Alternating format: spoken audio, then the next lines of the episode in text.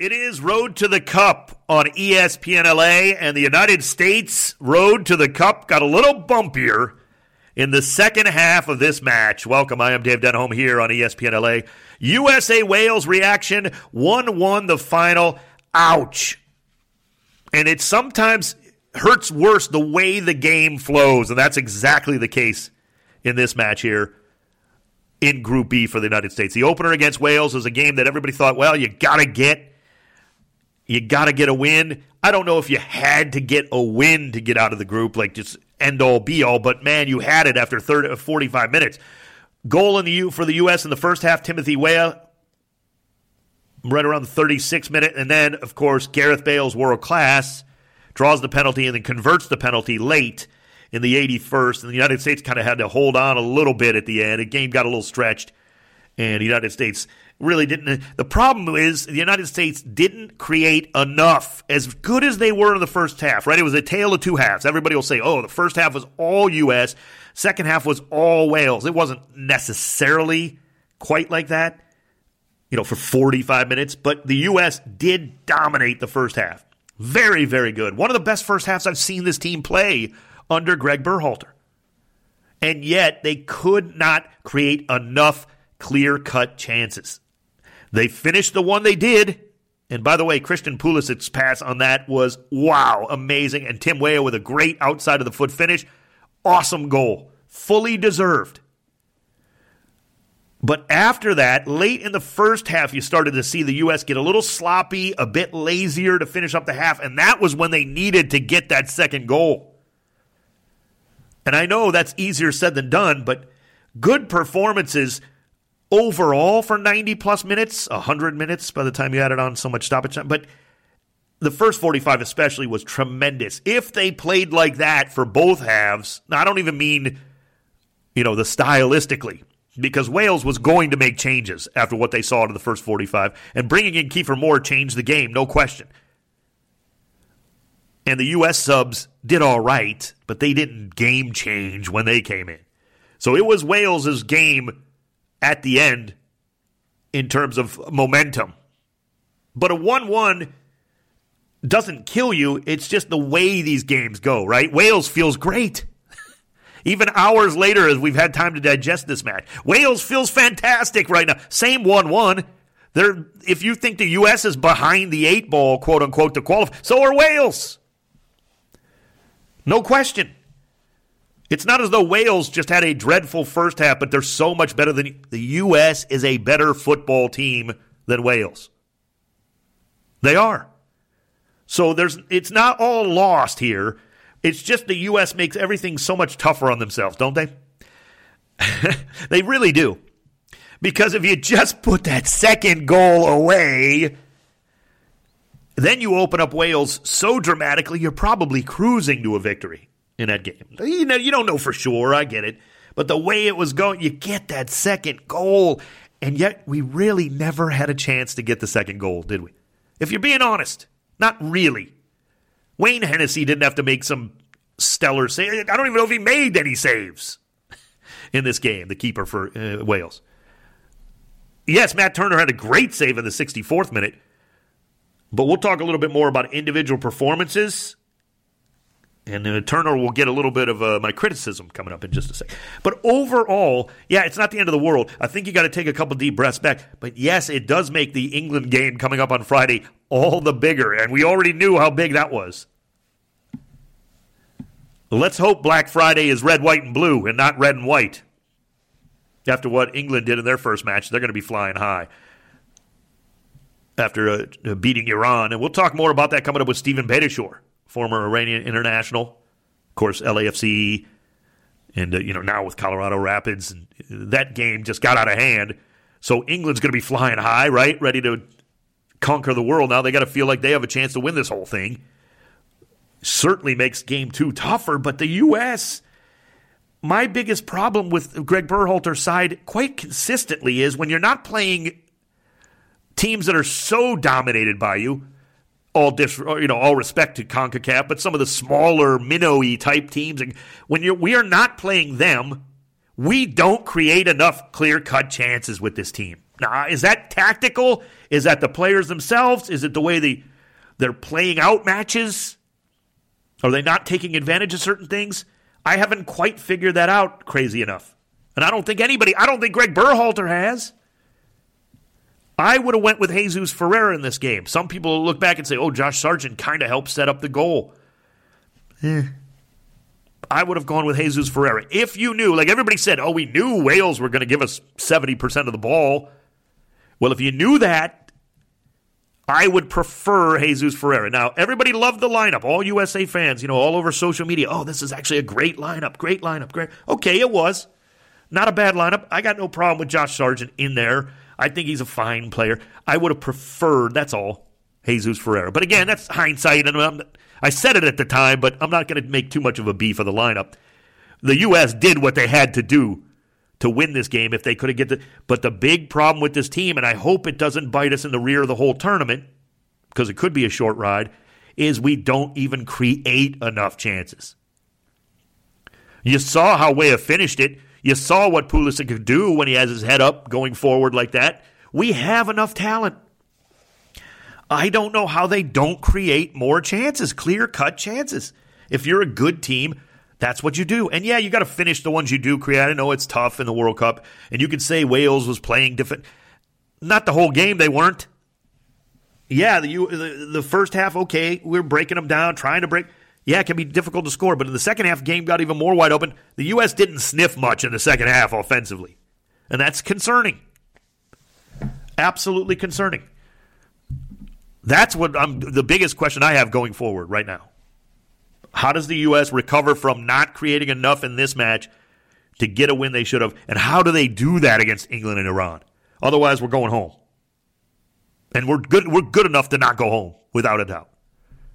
You know else is good enough to not go home, but might go home because I have no idea how they're going to play El Tri. And you can go watch El Tri. Watch party coming up.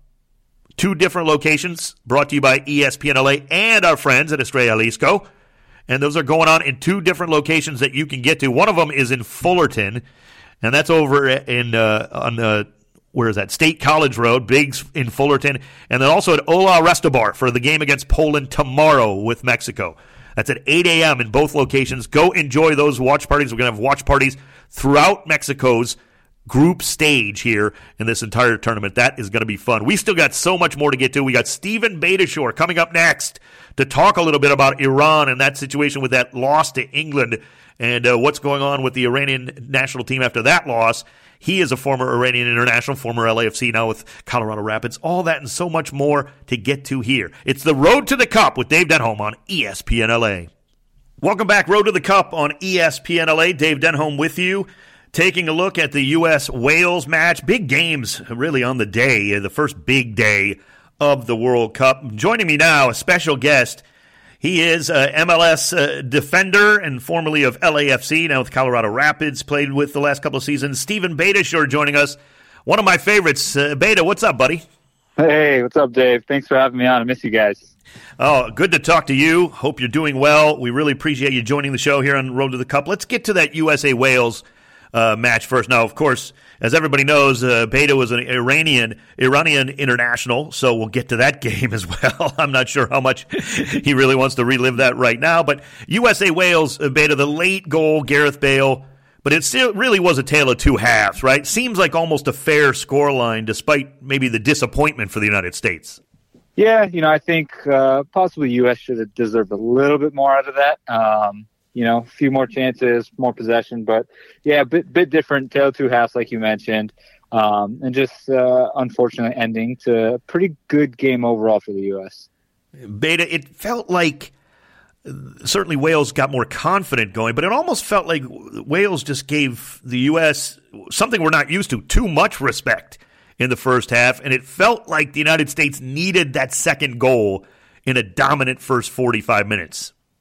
Yeah, a little bit of that. I also think a little bit of emotions played into it. I think when the U.S. got that first goal, they were a little bit, you know, content at that point. Let's just hold on to the lead um, and stop kind of playing uh, their game. And then vice versa, Wales, you know, coming out in the second half, being being down a goal, they kind of pushed a little bit more, and you saw that, and they had to take some chances. And so um, sometimes that plays a part in it. You know, um, it, it's easy to say, "Oh, yeah, you're you're you're up one nothing. Keep doing what you're doing," but you just don't want to overexpose yourself if you're the U.S. So, um, yeah, o- overall it was a good game, back and forth. I think the guys are going to be exhausted though. It looked like it took a, a heavy toll on all the players. Yeah, it really did. That that felt like a, a, game that went into extra time, uh, more so, even though it was hundred minutes. But uh, Beta, what where we go forward now with these two teams, it's, it's not the end of the world. A, a, loss certainly would have hurt dramatically for either of these sides, but where do they go now as you look at this group?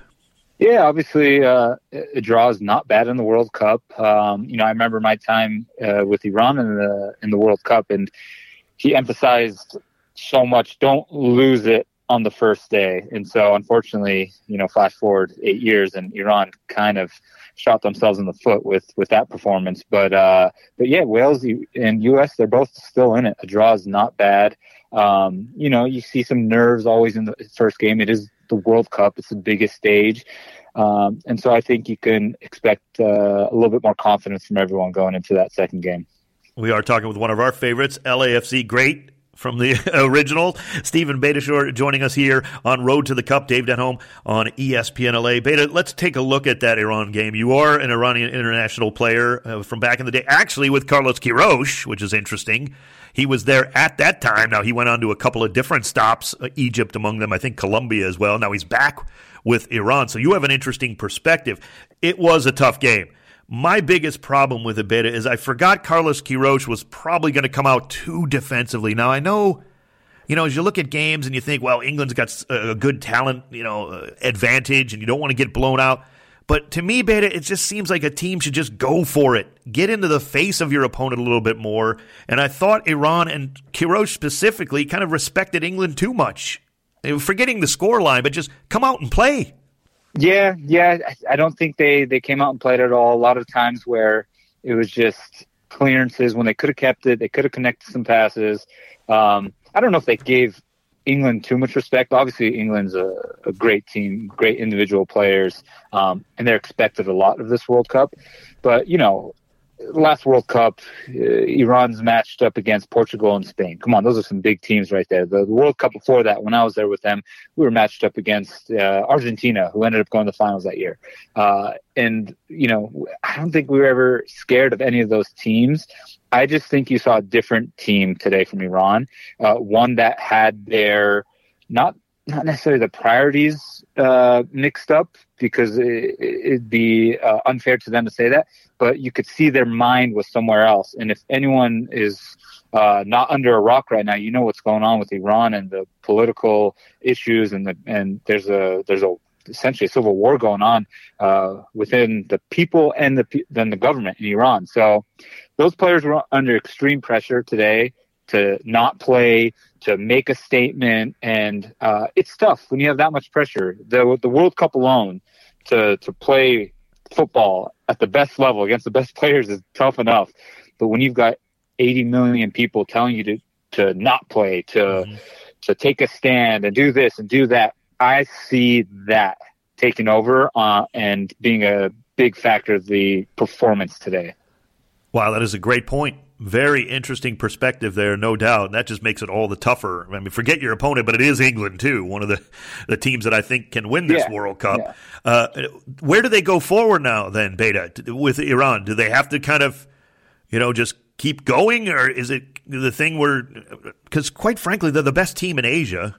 If we're going to talk about soccer, you yeah. know, and, and certainly life yeah. is bigger and the things that are going on are much bigger than soccer, but they do have to come play. Yeah. They're, they're the best team in Asia. They're way better than what they looked like today, and you, you've outlined some of those issues. But can they kind of regroup? Do they even want to? Is it a kind of thing where we will see better performances out of Iran going forward?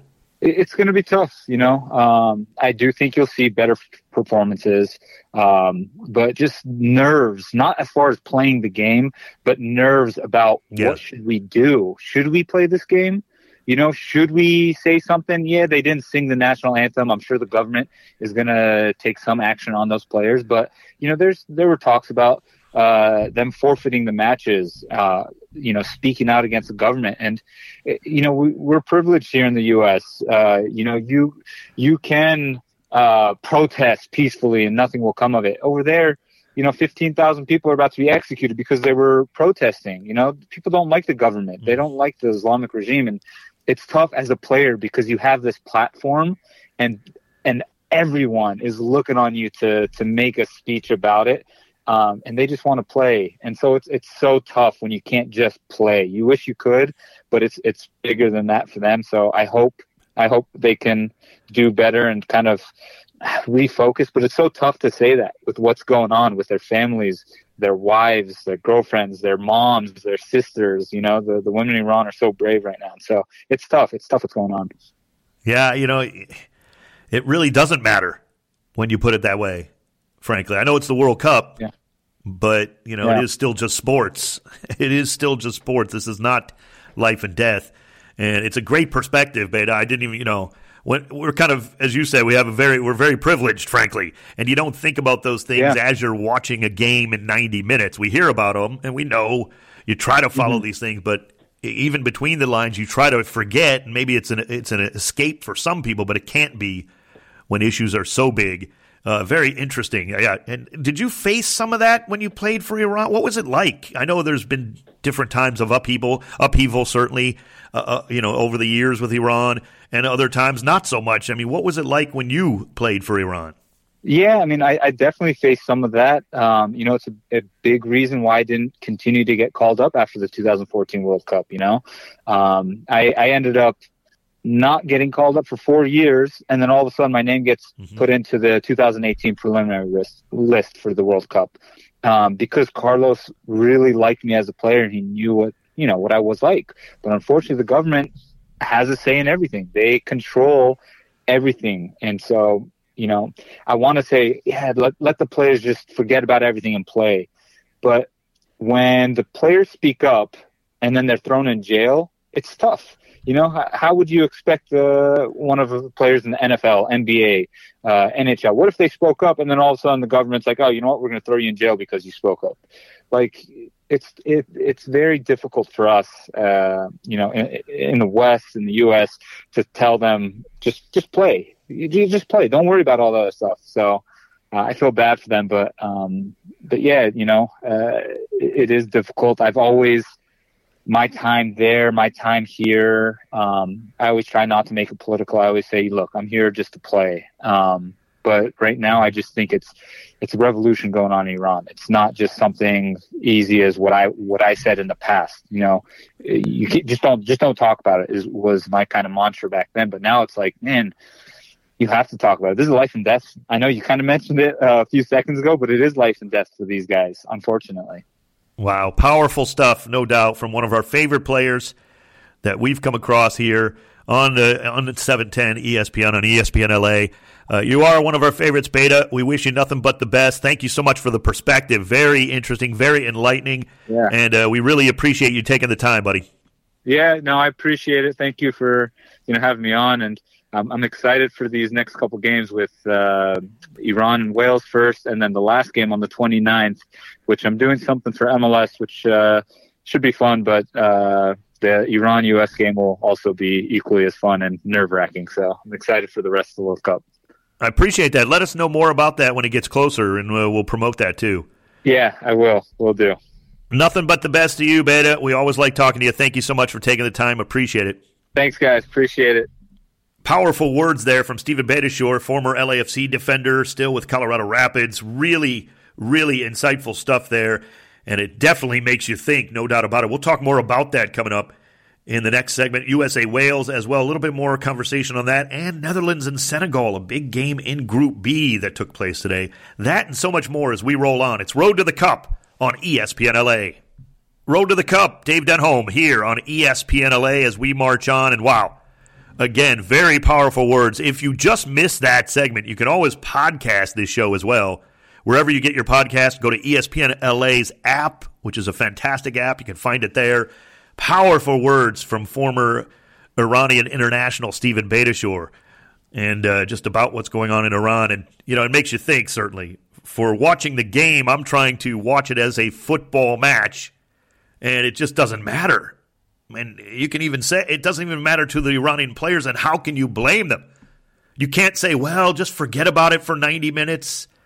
It's so much bigger, and who cares how they played? You know, I was going to writing my notes about how Carlos Queiroz had set up the team, and oh, the, you know, I wonder if they should have done this and. Who cares? Steven Beitashour slapping me right between the eyes with really what's going on, and we know it again cerebrally, but to hear it from someone who has experienced it in the past, knows Iran, played for the Iranian national team, and now what's going on there, it just yeah, just doesn't matter. Football just doesn't matter there. But the games do go on. They have to play, as do, does everybody else.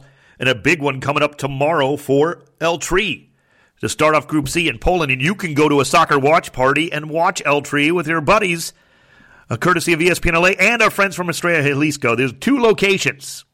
First one is in Covina at Ola Restobar, and uh, Biggs in Fullerton over there on State College Boulevard. So they're going to have two parties brought to you by ESPN LA and Estrella Jalisco. You can uh, watch that game at 8 a.m., of course, Mexico and Poland. And by the way, they're going to be having watch parties for every Mexico game in this group stage, including that Mexico Argentina game coming up Saturday and uh, the Mexico Saudi Arabia on uh, next Wednesday. We'll have all those details here on Road to the Cup, courtesy of Estrella Jalisco, and all that going on for El Tri. So that's a big one. We'll take a little bit closer look at that match coming up as well. A little bit more on the U.S. Wales. I know as we kind of get a little farther away from it now, we've had some uh, time and more than enough time to digest it. Yeah, it's a punch. It's a gut punch when you don't hang on for the victory, when you maybe feel you should have got the full three points. But the more I step back from the match and the way the two halves went, unfortunately, it was a fair result. I didn't even feel like that to start the show, right? But it was a fair result. Now, that's still a disappointment for the U.S. because it shouldn't have been a 1 1 game, and it shouldn't have been the fact that 1 1 is a fair result because this should have been a U.S. victory. If that makes sense. You know what I'm saying? Like, in hindsight, yeah, the U.S. is still more disappointed in the fact that 1 1 became a fair result because you came out so good in the first half. And that hurts. That is a tough blow no matter how you shake it down. It, it really is. There's no getting over that. You just have to get over it for Friday's game because now you're playing England with your World Cup on the line, potentially. And that's just what it, what the World Cup is, right? You just have to grind and get results and get wins when you can and when you have them. Netherlands did that in Group B beating Senegal on a day that the Netherlands, who a team who I think can win it all, I said that. By the way, their manager Louis Van Gaal feels the same way. Can't blame him. But they looked dreadful against Senegal throughout most of that game. Now, at times, they were.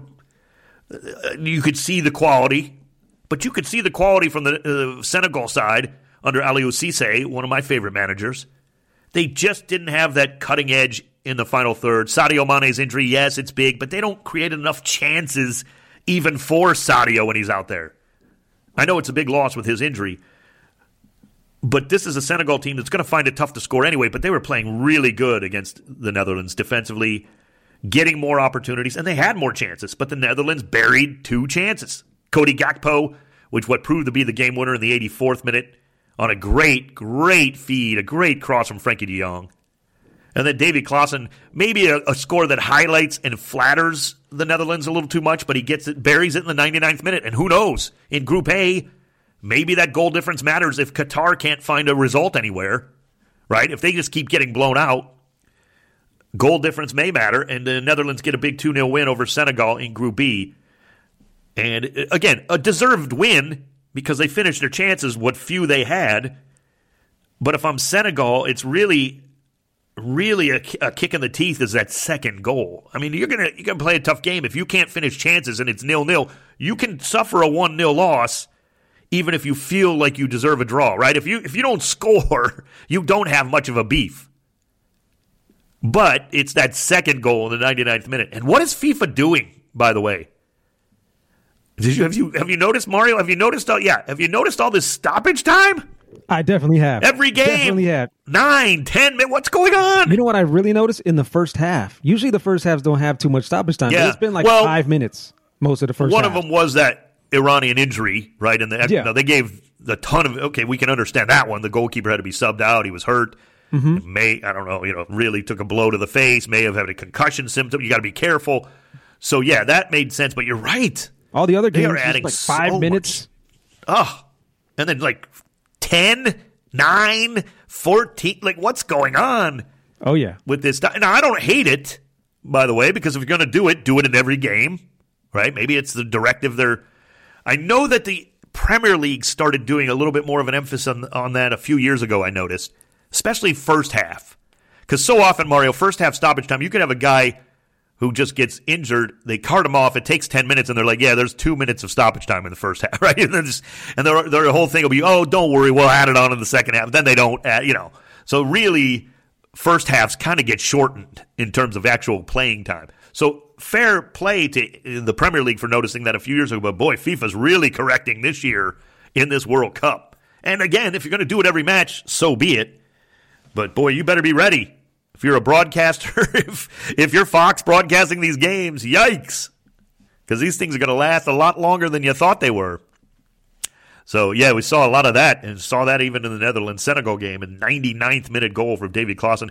Coming up in that group on Friday as well. U.S., of course, playing in Group B. But in Group A, it'll be Senegal and Qatar. Massive game there. And then the Netherlands Ecuador. Very intriguing matchup there as well because the Netherlands certainly can uh, grab the group by the scruff of the neck, but so could Ecuador with a victory. And I think the Netherlands, this will be a bit of a shake you awake kind of wake up call because it wasn't a good performance.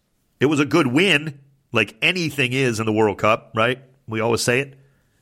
A terrible win is a great win in the World Cup, no matter how you look, if you get the full three points. But it wasn't a good performance. So Ecuador will look at it and think, yeah, we took on Qatar. We don't know what Qatar is yet because they may be better than what we made them look like, and maybe maybe it is the fact that Ecuador is very good. All these game twos really start to make a difference, right? They really start to show you what these teams are. Because we've seen poor performances out of really good teams. I mean, what? Spain won the World Cup the year they dropped their first game in a dreadful game. They went on to win the World Cup. So good teams will have poorer performances at times, especially in the first games, but the Netherlands got the win. And I think that was a really big step for them for their tournament if they can kind of use it to get where they need to go against Ecuador, because that is a tough matchup. Certainly their toughest in the group. And it was always going to be that way. Although Senegal gave them fits, make no mistake. And it wouldn't have been. This game could have ended 1 0, okay. Netherlands, same story. Could have ended nil nil, and it would be like, yeah, it's pretty fair because Senegal certainly defended well enough. I think Mendy, their goalkeeper, everybody loves him, the Chelsea goalkeeper. I still think he plays a little bit young. He's not young, but he still kind of scares me at times for Senegal, uh, mostly for Chelsea, frankly. Great talent, immense talent in goal. Still learning, even at his age. I think he's got some things to improve on, no doubt. But he can keep Senegal in a match. He can make a big save. Didn't uh, wasn't able to pull that off in this one. Came out a little late on the cross on the goal, but I think it was just a great ball from Frenkie De Jong, really. And Gakpo, an excellent header. He he played a fabulous game. Cody Gakpo, really did. And that's what a good team does. And it's again pointing it back to the USA Wales. Is what I keep talking about is the United States don't know doesn't know how to win these games yet right? Now, a lot of these guys would have been in 2018, but not that many. Even though the United States missed out on 2018 and that was a terrible blow, these kids are so young that they still got to learn how to finish off, how to win these guys, how to, and not just finish off 1 0. This is the kind of performance in that first half, Mario, where you should have been up 2 0 or 3 0. Wales gave you that opportunity. But the U.S. did not create enough real chances. Not really. As much as we dominate at times, and you just allow yourself to be susceptible to a world class player when you do that. When it's 1 0, a world class player can make your day miserable in the last moments. And that's what happened. We all knew when LAFC's Gareth Bale. We all knew Wales had a, a, lot of time. They had a whole half, and they were going to get yes. that stoppage time as well and that's all they needed, just that one chance for yes. Bale. And of course, he's going to capitalize on it. Yep, 100%. The tale of two halves there. It really was. And, uh, you know, I went back and watched it a little bit more. The throw in opportunity. It was. It wasn't as poor as I thought it was in the moment. I thought Wales made a great play on that throw in. The more you watch it. Now, again, people will say they fell asleep, and that was my initial reaction. But the more you watch it, it was really a great play by Wales to take the throw so quickly and knowing what they were going to do on that. And sometimes you just all it takes is that split second turn off by the defenders, and then you're just a, you're just a step behind, and then it doesn't really matter. A step is might as well be five steps, might as well be five hundred steps because you're going to take it. And and Bale knew that, and Bale was in the spot. And uh, again, people are going to blame Walker Zimmerman. He had a pretty darn good game. Yeah, it's tainted by giving up a penalty that was really close. It was a penalty, but I'm saying the play he's trying to make is the kind of play a lot of people have to try to make, they feel, and sometimes you do and sometimes you don't. And Gareth Bale got him into that position and drew a penalty and then buried it. But yeah, that's the difference. The Netherlands, despite the fact they missed the last World Cup, have got players who went for it and, and found it. And the United States didn't quite pull that off. Now, can they? Yeah. The U.S. is talented. The U.S. is more talented than Wales, top to bottom. They were. They are. 1 1. It's all that matters. We're going to be previewing some big games tomorrow coming up. Argentina, Saudi Arabia. We'll see what happens with Messi and if Argentina can really get on the front foot from the jump. Denmark, Tunisia, Mexico, Poland, France, Australia. More so than just jumping into those games, we're taking a look at groups C and D as they kick off their World Cup. That's coming up next, right here on the home of world football in Southern California. This is the Road to the Cup with Dave Denholm on ESPN LA. Road to the Cup, ESPN LA. Dave Denholm with you after a very busy, the busiest day so far in the World Cup. It's only the second day, and of course, we had the Qatar Ecuador opener on Sunday. But this Monday, this is the busy day here uh, the first of many coming up in the World Cup, and it gets busier tomorrow with four matches beginning at 2 a.m. Pacific in Group C, Argentina, Saudi Arabia, and then later in Group C, it's Mexico, Poland. And we were talking about those uh, watch parties. Don't forget, if you're a fan of El Tri or if you're just a fan of beautiful football, right? You head on out to the watch parties brought to you by ESPN LA and our friends at Estrella Jalisco, and they're both uh, going on in separate locations. So if you uh, you know if you need to go to one that's closer to you, the first one is on Citrus in Covina. That's Ola Restobar over on Citrus, and then uh, Biggs in Fullerton. That's on State College Boulevard, North State College Boulevard. 323 North State College Boulevard in Fullerton. Uh, watch parties for that Mexico Poland game put on by Estrella Jalisco and ESPN LA. They're going to be doing watch parties, by the way, for all the Mexican group matchups in Group C. And speaking of Group C, as we take a look at this group, it's more balanced, I think, between Mexico and Poland. It's less balanced in terms of all four. I think this Mexico Poland game comes up at a bad time on the schedule for both because it's the first match. And I think Saudi Arabia is going to have problems in this group. I do. They're probably a little bit uh, better than people think they are, but this is a tough group for the other three teams like in terms of how good they are. Argentina, to me, is the favorite, right along with Brazil and the Netherlands to win this whole thing. I think Argentina and Brazil, especially, either one of them could win, and I would not be shocked in the least. Argentina is loaded. It's not just Lionel Messi. This is a deeper, better team than they've had. And of course, we saw that out in Copa America when they finally pulled that off. This team can win. They've got everything. And oh, by the way, they have arguably the best player of all time who still wants the World Cup and doesn't have quite as much pressure on him since they won Copa America, right? Can you imagine if he had not won anything coming into this? That was the big thing. Oh, yeah, you did it at your club team. They won Copa America. The weight, you could see after they won Copa America, the weight actually come off of Lionel Messi's body physically. so, yeah, there's still pressure to win the World Cup. It's the World Cup but it's not like the immense pressure he would have been under had they failed in Copa America. That was almost the release valve that now should scare everybody in this World Cup that's not Argentina. Right? I mean, there is less pressure on him now in this World Cup, and that is a far scarier look because He's still the best player in the world, in my estimation. And yeah, you're going to have to come out and prove it against Saudi Arabia in the sense that you got to get a, give a good performance and just get the win. Because the rest of this group sets up tricky. Mexico, Poland, to me, one of the most intriguing matchups in the first round of games, not just the first, you know, in the group stage, but in the first game in any group. Because I got to tell you, and I know we haven't talked much about El Tri certainly yet. Here's your El Tri preview from Dave Denholm. I have no idea what to expect from this Mexican team. And that's the first time in my life watching soccer I can say that. You want to know why? Because I could always expect Mexico to give 100% in every game. I think we'll see that out of this team. That's a gimme. But I always could expect them to play tooth and nail with any team in the world.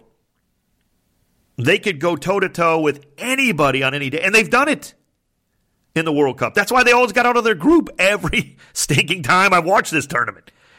And yet, we always knew that they just hit a wall. We know it, round of 16. I don't know. This team could go to the semifinals, this Mexican side. I really believe that.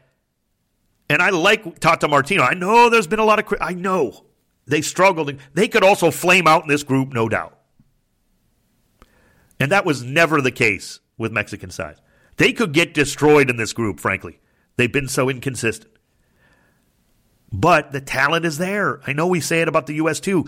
These teams are similar. And I know the funny part about it is Mexican and American fans, U.S. fans and Mexican soccer, they don't want to hear that. they don't want to be compared to the other, really, because it's such a bitter rivalry and it's so beautiful that way. But the teams are very similar. Now, I'm not talking about exact styles or the way they play. In terms of the potential versus reality that might happen, I I am uh, really absolutely confused by this El Tri side going into this tournament for the first time in my life. I don't know that they're getting out of the group like I always did before. Now they do have a lot of you know solid uh, veteran leadership, but they also have enough youth mixed in. I don't know what to make of Uriel Antuna. Maybe it's because I thought he stunk with the LA Galaxy for so long that I can't get that out of my head. And he really wasn't that bad in MLS, but right? And yet he's very good with Mexico. He can have a good tournament. I mean, you have guys, you know, like Andres Guardado. How can you not respect that guy? What's he going to give you in this tournament? Well, he always seems to. Ache Ache was terrible, terrible for Houston. Houston. I mean, yuck, right? Dreadful. The guy could come in and be one of the best players of the tournament still. I mean, you don't know. Mexican fans, the most diehard El Tri fan listening, and you are out there, and I thank you for. You don't know. And that scares you silly, and it should. Because I know El Tri fans in the past, yes, it's disappointing you don't get out of the round of 16. There's been some tough matchups but you played great tournaments overall, realistically. And I don't know. This team will probably be the worst you've seen in a while, and yet they'll probably go to the semifinals. That's what that's what's freaking me out about this club. And that, I've been waiting forever to talk about Group C because I don't know. They could run over Poland 4 0, and I would not be shocked tomorrow. They could lose 4 0, and it would be less shocking, too. I don't know. No, I know Argentina's good. I know Mexico really stands toe to toe with anybody in the World Cup on any given day, though. Right? Is it playing up or down to your opponents? I guess that's kind of a sports cliche that seems to have fit Mexico over the years, right? They've played up to their great opponents and punched them in the mouth a lot of times and beaten them. And then they played down to their the lessers, if you will. Whatever that means. But for me, this whole group hinges on tomorrow's game, Mexico Poland. Is that too unfair, Mario? No, that's totally spot on, Dave. And you talk about being unsure about, you know, this Mexican team and how they maybe can go to the semifinals. I'll tell you what, everybody on every player on this roster, on this Mexican roster, believes that they could win and take themselves to the oh. final. yeah, they could win the World Cup. Yeah, absolutely. The United States could win the World Cup. They can't they got the talent it's not about that. It, yes, it's a long shot, of course. Whenever I say these things, the people who don't listen to me all the time, they freak out. Like, how can Mexico win the World Cup with this? They've been terrible. How can the U.S.? They can't win. They didn't even make the World. They can win the World Cup, right? Like, they have the talent. If they get on a run, we saw it with, I mean, Costa Rica, who is clearly the fourth best CONCACAF team in this tournament, right? They had a rough time qualifying. They get in. They made a run that was whiskers away from the semifinals a couple of World Cups back. How do people not remember? Now, if they can do it, and if they could do it then, of course the U.S. and Mexico can do it. Mexico could win this World Cup. I'm not saying they're going to, but it comes down. The scary thing is, it comes down to tomorrow for how this World Cup's going to go. Because I'll tell you what, they could put Poland on the back. Poland, Poland is not as good as Mexico. There, I said it. Once and for all, I'm going to say it. They're not as good as Mexico. Is Robert Lewandowski exactly the player Mexico would need to be a fantastic team? Yes, of course. He's a great player. He's world class. He could beat Mex- Mexico tomorrow by himself, potentially. Yes, he could. And if Mexico had Lewandowski, would I think actually they're one of the favorites? Yes, I probably would. He's exactly the kind of player you want in a World Cup situation. But you got to get him the ball right? That's the whole thing with Senegal and Sadio Mane and the injury. We talked a little bit about that earlier. Yes, you ha- you, Sadio Mane is fantastic, and he might be able to pull a rabbit. Out. You got to still get him the ball at some point. I mean, we saw the United States barely allow the ball to go to Gareth Bale's foot the whole game, and yet when it really counted, he got the job done. And Lewandowski can do that, but Poland's got to get him the ball. Mexico has a much better overall team. And I know everybody likes to point at the European side. At least I think Mexico's better. That's the whole point. And everybody loves to point at every European side and say, well, look out. They're going to crush this team. They're going to crush Mexico. They're going to crush Costa Rica. They're going to crush the United States. Come on. Not every European team in this competition is worthy. Now, that's not to say that Poland don't belong here, but they're not a threat. Like, they're not a favorite to win the tournament by any means. Can they do a little damage? Yeah, that could be tomorrow, but – Mexico should come out firing on the front foot. If they do that, which I believe they will, I believe they're going to win this game, and I do think they're going to have a successful World Cup. I really do. I know the qualifying has been a mess, and all the you know there are uncertainties. Are the best eleven players that could could wear you know the El Tri colors tomorrow going to be on the field? No. A couple of them live right here in our city. yeah, I'll say it. But uh, that's that's gone. That doesn't matter, right? We put that past us. This cup is about the guys that are there. But I'll say this: my love for LAFC will not allow me to root for Memo Ochoa ever again. So used to respect the heck out of him. Now I can't stand Memo Ochoa as a player. And for that reason alone, if he's in, I hope they start Cota, who's a great keeper. Even Talavera, who's probably almost my age. Fine. But they're going to start Memo, I know, and I can't root for him. No more. Oh, let's get right to it. Holy cow, we're flying in the show. We got like a minute of stoppage time added on. Unlike FIFA, that's been adding like four minutes, 40 minutes in every game, Mario. Quick stoppage time right here with the great Mario Reyes. One minute, Dave. One minute of added time here. And talking about Memo Ochoa, Memo Ochoa, along with Andres Guardado, is probably making his last hurrah here at this World Cup, playing in his fifth FIFA World Cup wow. appearance, along with Ronaldo and Messi. What a run! What a run! Five five times at the World Cup. That's amazing. Yeah, yeah that is an amazing stat. And Guardado, full respect for him. I still I, still, love Andres Guardado, one of my favorites, no question. But Messi and uh, Ronaldo, fifth time in the World Cup, and yet they still could pull off a whole lot of damage in this tournament. I, really, I know Ronaldo's kind of struggling with his club, Mario, but he can do a whole lot of damage. And we know, like I just said earlier in this segment, Argentina is poised potentially to be the favorite in this thing and maybe even win it all for Messi, who, by my account, is the best player in the world and still is. So truly amazing for those four. Five World Cups. That's Talking about Ronaldo and Messi, Dave, though, uh, they have never scored in the knockout stages of a World Cup yet. Wow. So we shall see if they can make wow. that happen in this World Cup. Well, you got to get there first, and then we'll see. Yeah, you'll see. We'll see how that goes. Portugal actually has a little tougher ride, I think, than Argentina might in this last group. Wow, wow, what a show! Thanks so much to Steven Beitashour. Thanks to the great Mario Reyes for producing this. It is Road to the Cup. I am Dave Denholm. You are listening to ESPN LA.